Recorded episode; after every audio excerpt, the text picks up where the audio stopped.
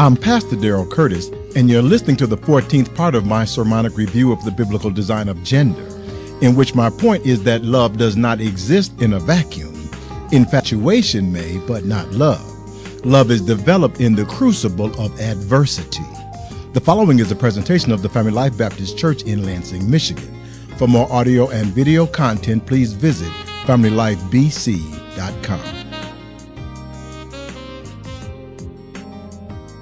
This morning on uh, March 28th, our lesson for the morning is the 14th part of our sermon series on the biblical design of gender. And our text is the 41st verse of the 27th chapter of the book of Genesis. And in it, the Bible says this.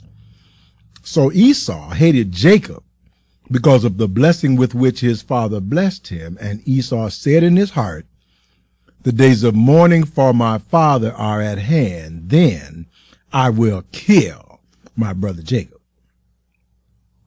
God bless the reading of his word and let us bow our heads in a word of prayer.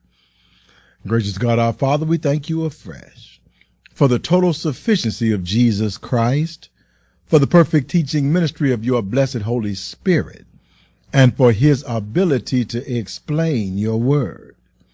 So Lord, we ask you that you would give us the words to say and let us say them with liberty, with clarity, and with boldness, and that somebody listening might believe the report. Thanking you in advance for all that you are going to do in the strong and perfect name of Jesus Christ our Lord, we pray. Amen. Now, thank you very much for coming to hear this message for today. And before we begin this, our next lesson, let us reiterate our reason for attending church. We attend church to obtain the mind of Christ, meaning to have the Bible illuminated in our minds so that we can clearly understand the principles that Jesus taught and base our per- daily personal decisions on those principles. We come to church because we want to be obedient to the Bible, which is the doctrine of Jesus Christ in an informed, insightful, and intelligent manner. Now, our takeaway point in this series on the biblical design of gender is that God has designed man as the cooperative coalition of husband and wife so that man can successfully achieve the objective that God has given us to exercise dominion over the earth, developing wisdom and knowledge in preparation for further responsibility in our eternal life. Now, in our last lesson, I made the point that the bond between husband and wife is sacrosanct, and no one ought to come between a husband and a wife. In Matthew chapter 19, verse 4 through 6, Jesus tells us, and he answered and said to them, have you not read that he who made them at the beginning made them male and female and said, for this reason a man shall leave his father and mother and be joined to his wife, and the two shall become one flesh. So then they are no longer two, but one flesh. Therefore, what God has joined together, let not man separate. The people responsible for cementing this bond are the husband and wife. And since we live in a sinful world, it is a given that the devil is going to try to interfere in marital relationships. God's plan is that we be one. The devil's plan is that we split up as often as possible. God's plan is that we love one another. The devil's plan is that we hate one another's guts. Proverbs chapter 6 verse 16 through 19 tells us, these six things the Lord hates. Yes, seven are an abomination to him. A proud look, a lying tongue, hands that shed innocent blood, a heart that devises wicked plans, feet that are swift running to evil, a false witness who speaks lies, and one who sows discord among brethren. Now, this last situation that the Lord finds hateful, sowing discord among brethren, will be the topic of our discussion. In this episode of the scripture, Isaac has reached the age that his cataracts have become so thick that he can no longer see clearly or at all. Of course, Isaac lived before the age of cataract medicine or surgery. Now, in our day, Isaac's condition would probably be easily treatable, but for him, blindness was the predictable outcome of having cataracts. And as Isaac lost his visions, his thoughts turned to his mortality. He thought, I have two sons to whom to pass on my fortune, and Esau, my favorite, the oldest, has made some bad judgments. I need to do something to help him. Now, parents often have one child that does not do as well as the others, one who fails to achieve in some way. And when this is the case, parents often spend an unequal amount of time and resources on the less competent offspring in hopes of salvaging their situation. I once read about a counseling situation in which the parents were bequeathing more of their inheritance to one of their children than the others. And the ones receiving the lesser inheritance, who were more well-to-do, were complaining about the situation. The counselor tried to give the more well-to-do children the perspective that their parents didn't love them less than their less competent sibling, but that their parents were allotting extra resources to try to salvage their less competent sibling. Of course, throwing money at incompetence doesn't necessarily work very well, but the parents didn't have anything else to try. Now, in this situation between Jacob, uh, Esau and Jacob, rather, Esau was the oldest, but he had traded away half of his inheritance. Now, normally the oldest son received a double portion of the inheritance as a birthright. Deuteronomy 21, 15 through 17 tells us, if a man has two wives, one loved and one unloved, and they have borne him children, both the loved and the unloved, and if the firstborn son is of her who is unloved, then it shall be on the day that he bequeaths his possessions to his sons, that he must not bestow firstborn status on the son of the loved wife in preference to the son of the unloved, the true firstborn. But he shall acknowledge the son of the unloved wife as the firstborn by giving him a double portion of all that he has. For he is the beginning of his strength. The right of the firstborn is his. And Esau, being the first twin out of the womb, was in line for the double portion of the inheritance. But Esau was prone to making rash decisions. Genesis 25, 29, and 30 tells us this propensity the Bible says, now Jacob cooked a stew and Esau came in from the field and he was weary. And Esau said to Jacob, please feed me with some of that same red stew for I am weary. Therefore Esau's, Esau's name was called Edom.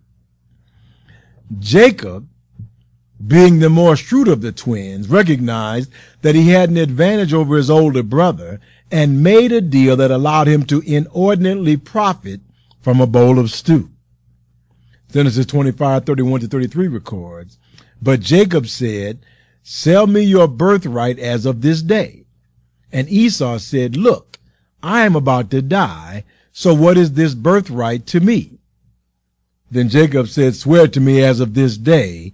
So Esau swore to him and sold his birthright to Jacob. Now this was a great deal for Jacob and a rash and ignorant deal for Esau. Before the deal, Esau was in line to receive 66 of every 99 head of cattle that Isaac left when he died.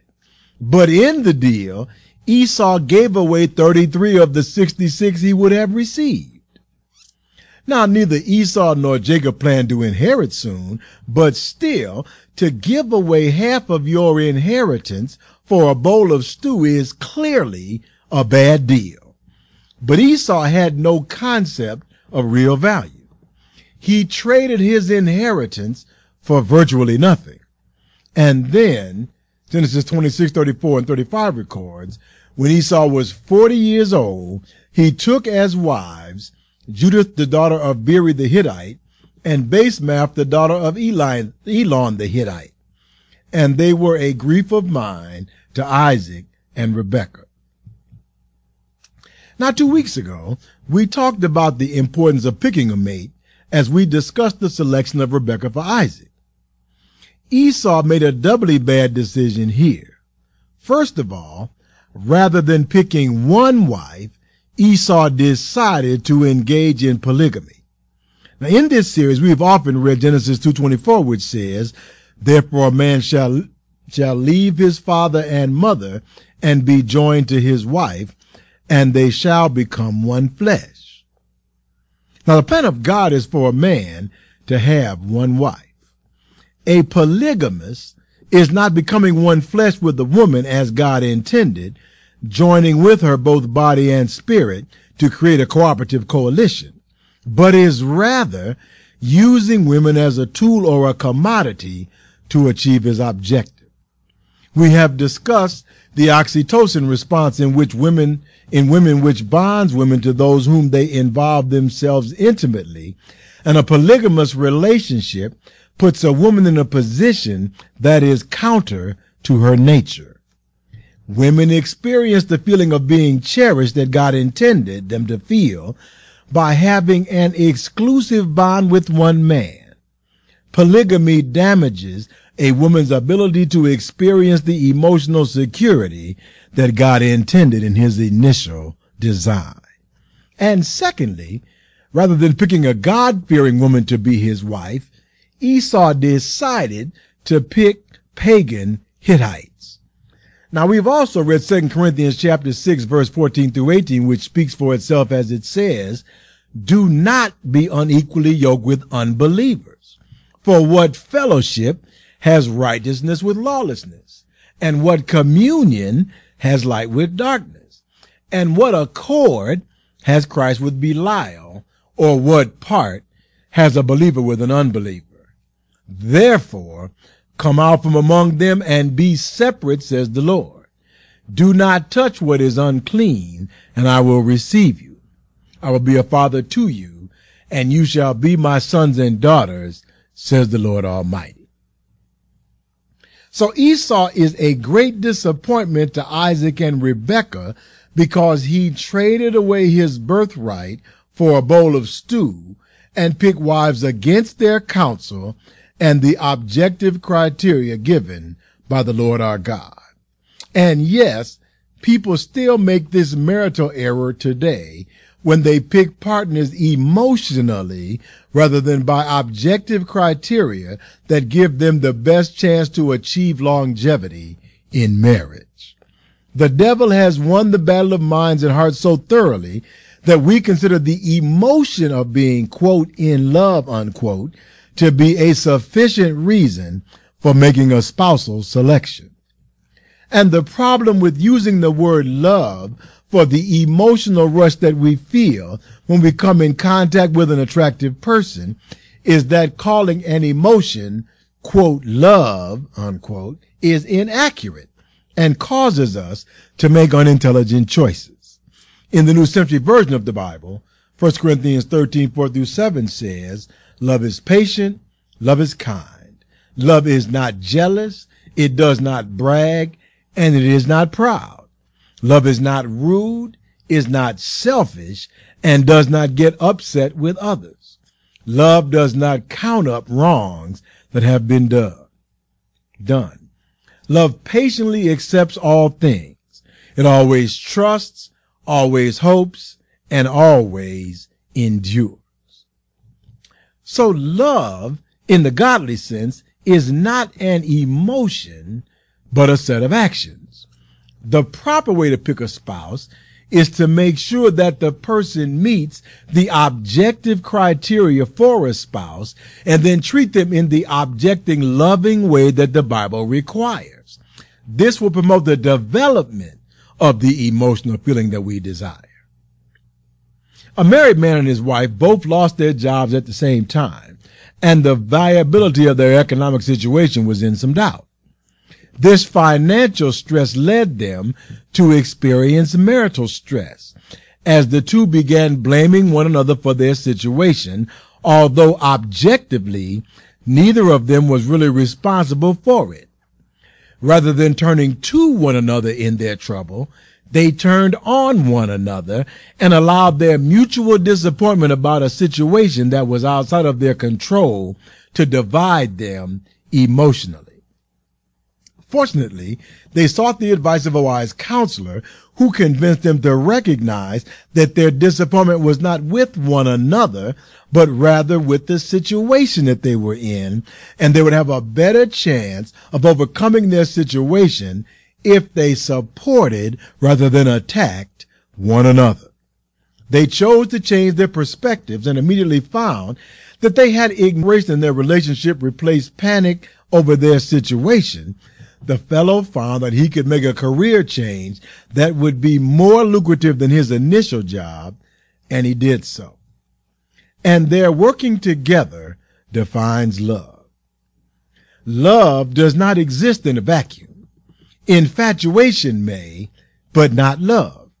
Love is developed in the crucible of adversity.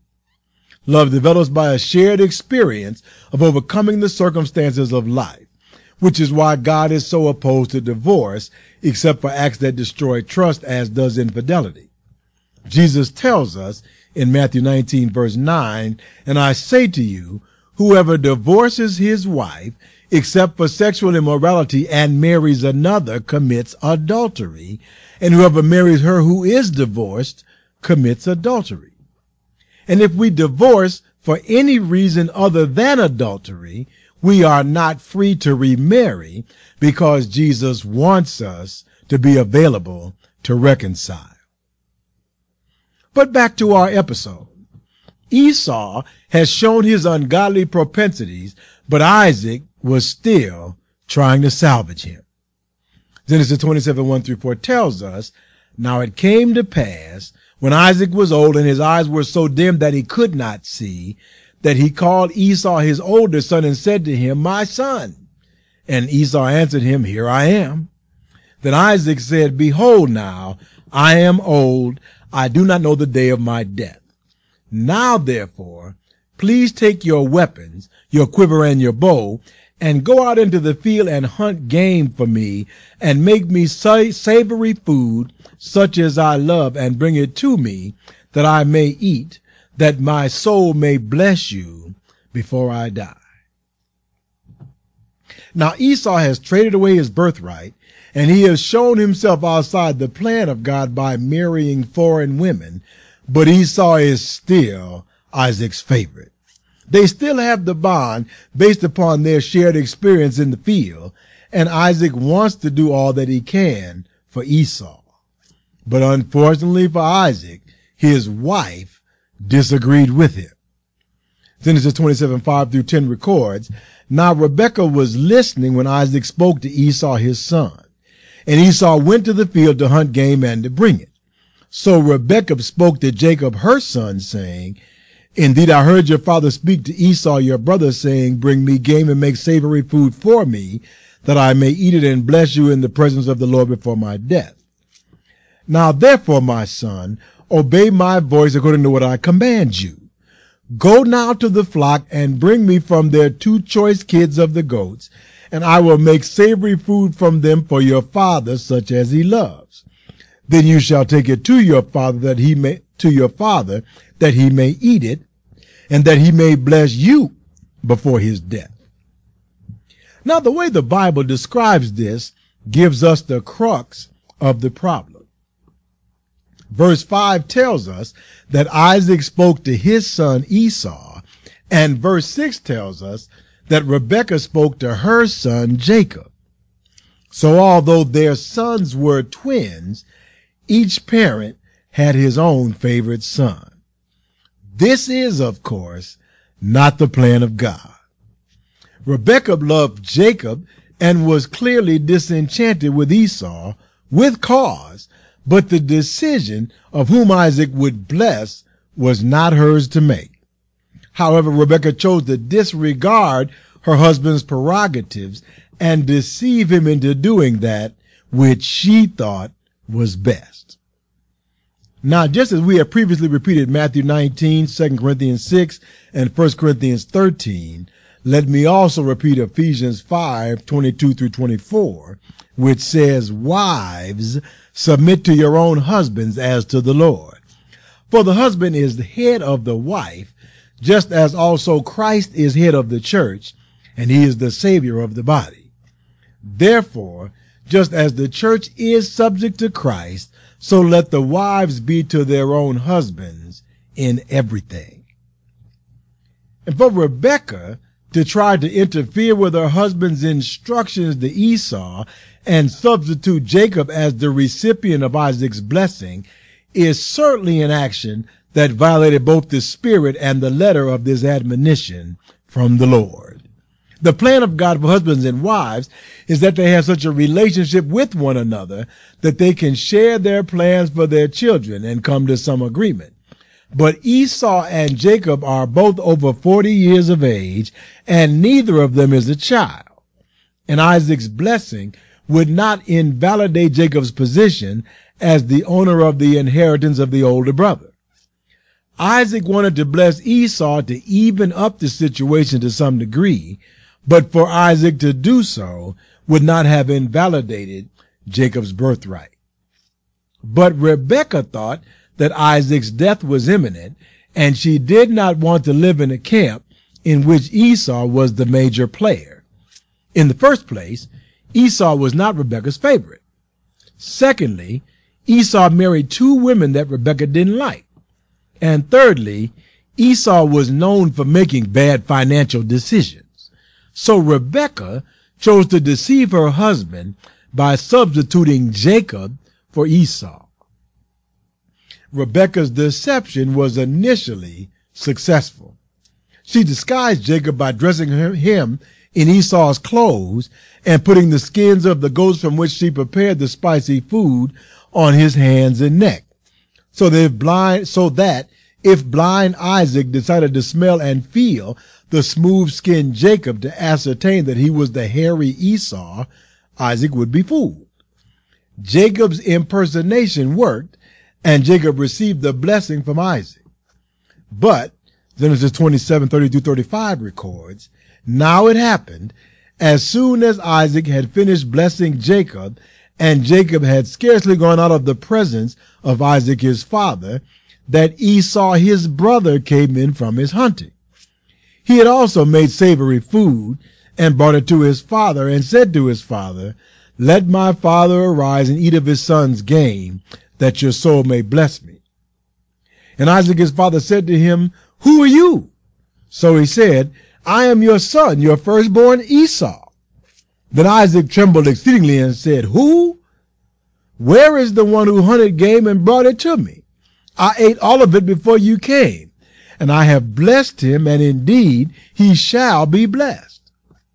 When Esau heard the words of his father, he cried with an exceedingly great and bitter cry and said to his father, Bless me, me also, O my father. But Isaac said, Your brother came with deceit and has taken away your blessing. Now, when Jacob negotiated with Esau for the birthright, Esau made a bad decision, but at least it was Esau's decision. As much as Jacob took advantage of Esau, Esau realized that he made the deal. And generally, if a man makes a bad deal, he lives with the consequences of the deal and learns from it. Let me give you an analogy. Just before a chick hatches, its lungs are filled with fluid from the egg white. The chick pecks a hole in its shell and then struggles through the hole. In the process, the fluid is squeezed out of the chick's lungs so that the chick can breathe air. If a person happens to be there and helps the chick get out of the shell without struggling, the chick dies because his lungs are not clear. The chick needs the struggle to clear out its lungs. And men are like chicks. We mature by struggling. Unless we have to struggle, we never learn to make good decisions. But Esau found himself in a situation that was quite different from struggling. Esau lost his blessing, not because he made a bad decision and failed to produce that, produce that which his, his father required him to produce in order to receive the blessing, but because his mother instructed and facilitated his brothers cheating him out of his blessing. And since Neither Isaac nor Esau were aware of Rebekah's involvement in the episode. The rift that developed in the family developed between Esau and Jacob. Our text, Genesis 27:41 tells us, so Esau hated Jacob because of the blessing with which his father blessed him, and Esau said in his heart, the days of mourning for my father are at hand, then I will kill my brother Jacob. Now Rebekah's plan was to have Jacob take over leadership of the compound when Isaac died. But to make that decision was not Rebecca's purview. We cause ourselves problems when we overstep our boundaries. We may arrogantly think that we know best, but God has chosen each of us to play the role that we are given to play. We are not born with adult capabilities. We learn them as we struggle. God navigates our circumstances so that we can learn the lessons that we need to learn to play the roles that he gives us to play. And he does not want us to overstep our boundaries. Proverbs 69 tells us a man's heart plans his way, but the Lord directs his steps. Yes, you may have a plan that you think is good, but Proverbs 19 and 21 tells us there are many plans in a man's heart. Nevertheless, the Lord's counsel, that will stand. In order for Rebekah's plan to succeed, she had to misuse Esau. She deceived herself that the outcome would be better for the family if Jacob misused Esau so that Jacob could take over. But as she found to her sorrow, her thinking did not rule the universe. Zechariah 7, 10 through 12 tells us, let none of you plan evil in his heart against his brother. But they refused to heed, shrugged their shoulders, and stopped their ears so that they could not hear. Yes, they made their hearts like flint, refusing to hear the law and the words which the Lord of hosts had sent by his spirit through the former prophets. Thus great wrath came from the Lord of hosts. Zechariah tells us that planning evil against others is not a good idea. Now, when most people plan to go against the admonition of God, they are able to deceive themselves that they know better, as did Rebecca. But such thoughts are both self-deceptive and self-centered. Usually, however, we just want what we want when we want it, and so we make our hearts like flint refusing to hear that which the Lord says. But God tells us in Isaiah 55, 6 through 11, seek the Lord while he may be found. Call upon him while he is near. Let the wicked forsake his way and the unrighteous man his thoughts. Let him return to the Lord and he will have mercy on him and to our God for he will abundantly pardon. For my thoughts are not your thoughts, nor are your ways my ways, says the Lord. For as the heavens are higher than the earth, so are my ways higher than your ways, and my thoughts than your thoughts. For as the rain comes down and the snow from heaven, and do not return there, but water the earth, and make it bring forth and bud, that it may give seed to the sower and bread to the eater, so shall my word be that goes forth from my mouth it shall not return to me void, but it shall accomplish what I please, and it shall prosper in the thing for which I sent it. The things that we read in the scripture are the truth, whether we like the implications of them or not. Now I can try to teach the scripture in such a way as to make it as palatable as possible, but the truth remains that God is in charge. His ways are not our ways. And if we decide to be Christian, we might just as well recognize that we are not going to always get our way and prepare to do God's revealed will. There is no point in arguing or reinterpreting the word of God to meet our desires because God's will is going to be done on earth as it is in heaven. So Esau is going to take over the camp. Rebecca didn't like it, but she finally figured out that she couldn't have her way. Genesis 27, 42 through 45 records, and the words of Esau, her older son, were told to Rebekah.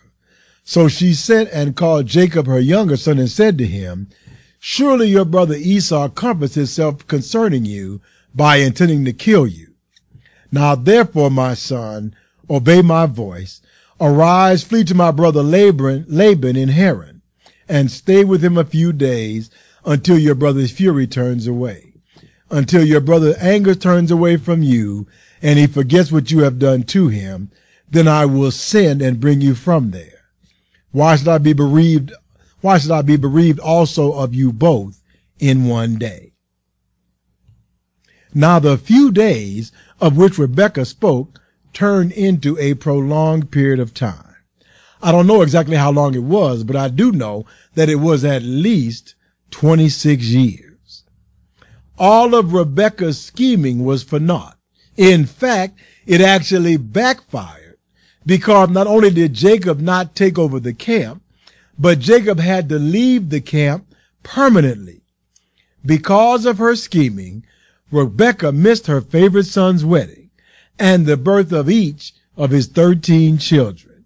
Her scheming took Jacob away from her, and she had to watch as Esau brought children into the world with Hittite women with whom she probably had daughter-in-law problems. Our best bet is to recognize the wisdom and the power of God. Even if we don't like his plan, we should go along with it because God can change any condition for which we can plan. Just as Rebekah had a solution for the problem of Esau, the Jewish leaders in Jesus' day had a solution for Jesus when he came healing the sick, raising the dead, while calling them hypocrites and pointing out their sins.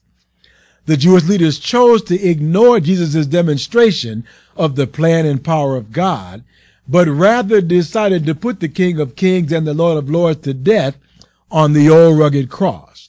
They figured that if they could kill Jesus, they would stop his ministry and regain control of the situation. And they were absolutely correct for three days. But then God changed the conditions of the situation just as Rebekah did not anticipate that Esau would threaten to kill Jacob, the Jewish leaders did not anticipate that Jesus would come back from the dead to life. But early on that first Easter Sunday morning, Jesus did just that. Jesus' ministry was reborn as he appeared alive after his resurrection to those who that were to spread his gospel. In one case, over 500 men at once. The Jewish leaders were confounded and they persecuted those that preached the resurrection. But we are in this church today because the weakness of God is stronger than men and the foolishness of God is wiser than men. God is not stopped by our unbelief. As John 3, 16 and 17 tells us, for God so loved the world that he gave his only begotten son, that whoever believes in him should not perish, but have everlasting life. For God did not send his son into the world to condemn the world, but that the world through him might be saved. So the moral of the episode today is that we ought not endeavor to thwart the will of God in order to achieve an objective of our own because God is in control. We will be better off to just believe that which God tells us. And at the same time, all of us need to acknowledge the Lordship of Jesus Christ because he is the King of Kings and the Lord of Lords, whether we acknowledge him or not. And that is our lesson for today. Let us pray. Gracious God, our Father, we thank you this morning for, we thank you this morning for this lesson that you have given us. And we ask you, Lord, that you would help us to understand and recognize your plan for our lives. We ask you, Lord, those of us that are husbands, that you would help us to love our wives even as you have loved the church. And we ask you, Lord, for those of us that are wives, that you would help them, Lord, to obey their husbands, even as the church is to obey you. We ask you, Lord, that you would help us to play the roles that you have given us to play, that we might be able to be successful in them by following your instructions and do those things that brings joy and gladness to your heart, that we might receive your blessing and walk in the newness of life after being filled with your Holy Spirit. And now, Lord, we thank you for all that are in the house today. And we ask you that you would give us traveling mercies as we go down from this place and then bring us back once again at the appointed time. And now, Lord, we thank you for all these things. We thank you for your goodness, for your mercy, and for your grace. And most of all, we thank you for your sacrifice on the cross, for rising from the dead on that Sunday morning. Thank you, Lord. In the wonderful name of Jesus, we pray. Amen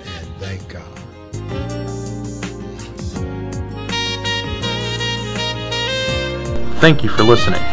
We hope you were blessed by this presentation. For more audio and video content, please visit FamilyLifeBC.com.